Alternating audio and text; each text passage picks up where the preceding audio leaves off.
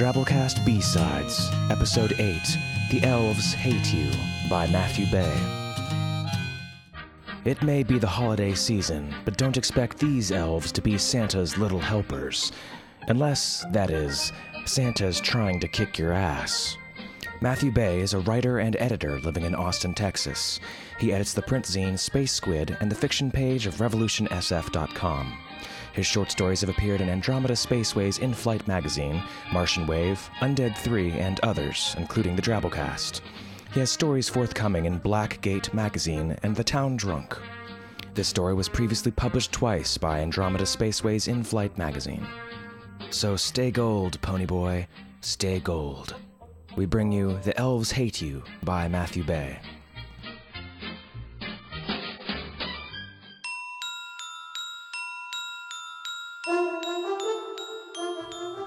Hey Vlad, isn't that elf wearing the same shirt as you?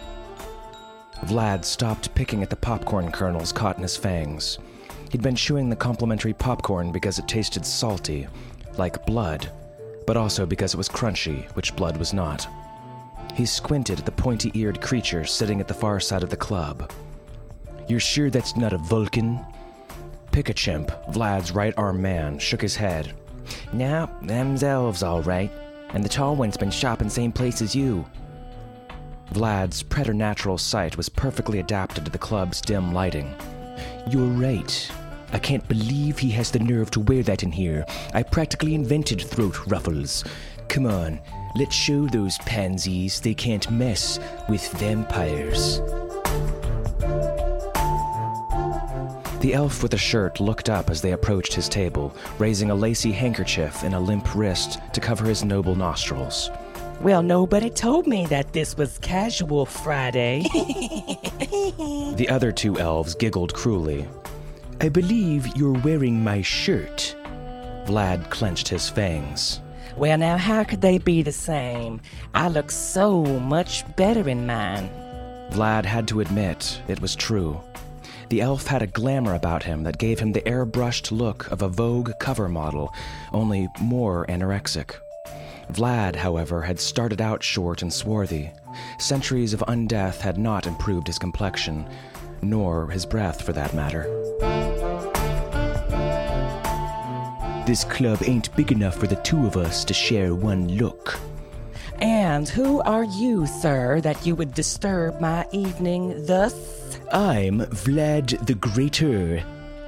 In his Balkan homeland, the peasants still feared the name of Vlad the Greater, the tyrant who put thousands of dissidents to death with cheese graters, the most horrific execution device available at the time. He could still hear the rasp of the graters as they shredded innocent flesh. The tortured screams of his victims haunted his endless nights. They seemed to be saying, War Crimes Tribunal, War Crimes Tribunal. Pikachimp waggled his fingerless gloves at the elves. So who are you guys? The elf sniffed. Well, my name is beyond the capacity of your clumsy language. You cannot do justice to the many nuances and subtleties. So, you may call me Francois. Listen, Frank. Vlad pointed a gnarled fingernail. He had been shocked to discover that fingernails really do keep growing after death. You can either clear out on your own, or we'll do it for you. Are you, supposed to be frightening or something? The elves looked around their table in genuine puzzlement. We're vampires, dude. Vlad raised eyebrows that were larger and bushier than most toupees. You know, we drink blood, can't stand daylight. That was certainly true. A couple of months previously, their friend Dirge Master got caught by the sunrise while running to the 7-Eleven. It took days for Vlad to clean the corpse goop and maggots out of his Honda Civic. Oh, I see. You have dietary restrictions? That's right, Frank. We're macrobiotic frickin' vegans. It's not like we're frickin' undead or anything. Vlad rolled his eyes. Oh, no, you didn't. How dare you use sarcasm with an elf? The elves stood as one. Anger flickered like eldritch lightning behind their cobalt eyes. There is a saying in my language, Ta mera est una salope. Yeah, well, Fabio just called. He wants his hair back. Name a time and a place, dead thing. The old sock factory, midnight. Vlad snapped his fingers. Strike that. We'll meet you there 20 minutes after the bar closes. On their way out the door, the vampires paused to moon the elves. Pale, necrotic buttocks phosphoresced in the club's backlight. At the appointed hour, the two Nosferatu crept through the abandoned sock factory, darker shadows against the backdrop of night. They took up positions on the main floor, their glossy black club boots standing on scores of scattered tube socks. Is this gonna take long, Vlad? Pikachimp hunched his shoulders beneath his black trench coat. I've gotta get back to work soon. I can't get fired. You know it's a tough job market for programmers. Yeah, well, I think we're a little early. Vlad bit his bottom lip with one fang. You got any gum? Pikachimp tossed Vlad a packet. Have some chiclets. Vlad's mouth smacked as he chewed the candies. Listen to them. The chiclets of the night. What music they make. Just then, the concrete floor opened in a kaleidoscope of rainbow light.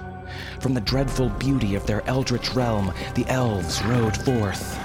Their unicorn mounts pranced on cloven hooves, ribbons of blue and gold streaming from their braided tails and manes.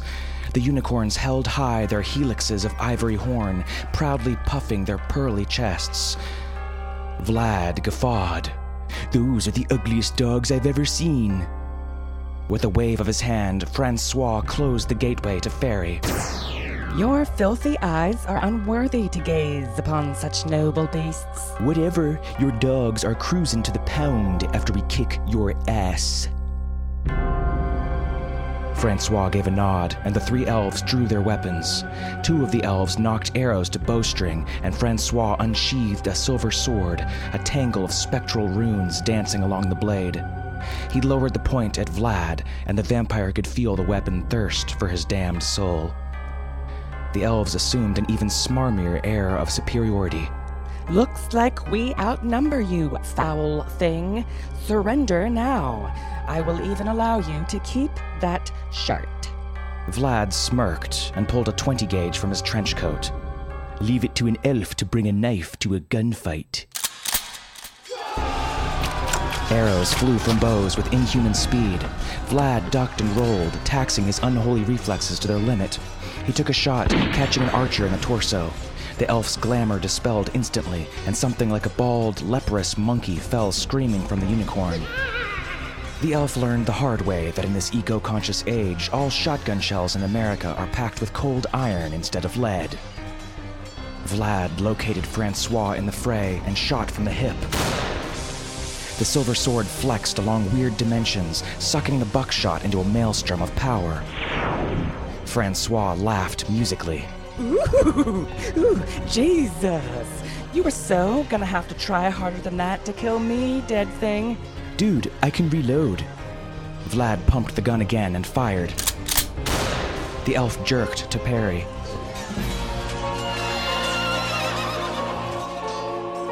It occurred to Pikachimp that unicorn horns were probably pretty sharp, just as the charging unicorn gored him through the liver. You jerk! Pikachimp shouted at the rider. Do you know how hard it is to find Next t-shirts these days? Pushing against the unicorn's forehead did no good. The spiraling horn secured the vampire like a giant drywall screw. In his rage, Pikachimp gnawed on the beast's ears. Merde! The elf cursed in his fey tongue as the unicorn bucked like a rodeo bronco. Retorne anguli les moshes. With a sucking snap, the horn popped off the unicorn's head, leaving 3 feet of ivory impaled through Pikachimp. The beast reared, its silvery hooves pawing the air, a horrible emptiness where the horn used to be. Then it died, falling over backward and fatally crushing its rider. Yeah, oh! Pikachimp doubled over, clutching his liver. He could feel the unicorn horn converting the poisons of his deathly body into pure wine, a process which was startlingly painful. He tasted some of the ruby fluid leaking from his torso. It appeared to be Merlot. Pikachimp spotted the other two unicorns. The beasts milled about without tethers, unprotected, cornered. Goddamn rhino poodles, it's payback time. Pikachimp licked his lips. Here, kitties. Oh, don't be afraid. I just want to tear out your freaking throats. Pikachimp stalked forward, herding the skittish animals together.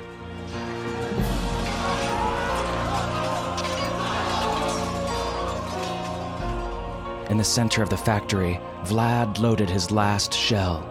He and Francois stood alone among tube socks and the dead.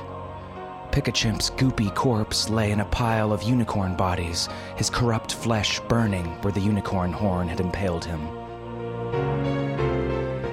What madness this is! All this death and violence. And why? Because we could not share a common aesthetic? Can there be no greater irony than... The iron buckshot shattered Francois's sword. Oh, I'm sorry. What was that you were saying about violence, Frank? Vlad held the gun by the barrel and clubbed the elf to the floor. No! Francois screamed. Stinking elf wearing my shirt? Vlad kicked the elf in the face. He stomped again and again until no trace of prettiness remained. He stomped until the bald, leprous, faceless monkey stopped twitching. Vlad Riverdance stomped that elf until he noticed how light it was getting outside. He looked out the factory's broken windows. A rosy glow crowned the eastern horizon. Oh shit, he muttered. For the first time in 300 years, Vlad saw a sunrise.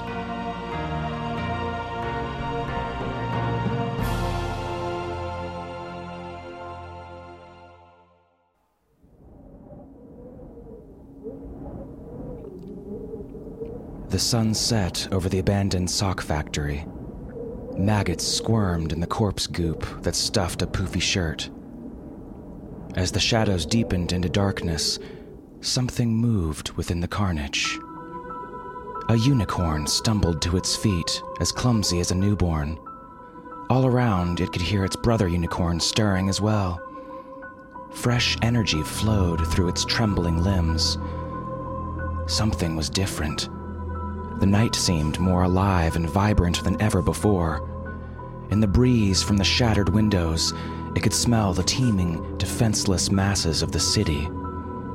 It thirsted for the hot blood that coursed through their veins. The unicorn bared its fangs.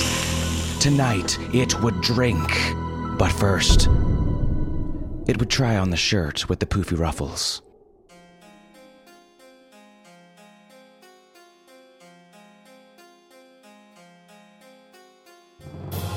This story was brought to you by Drabblecast Productions under a Creative Commons Attribution Non-Commercial No Derivatives License. Special thanks to Jan Dennison for this week's episode artwork. Jan is a scientist, blogger, artist, painter, reader, dog lover, and maker of a wide variety of really neat crafts. Visit her site at www.jannypie.com. That's JANNYPIE.com. For more great stories like the one you just heard, check out the Drabblecast at drabblecast.org.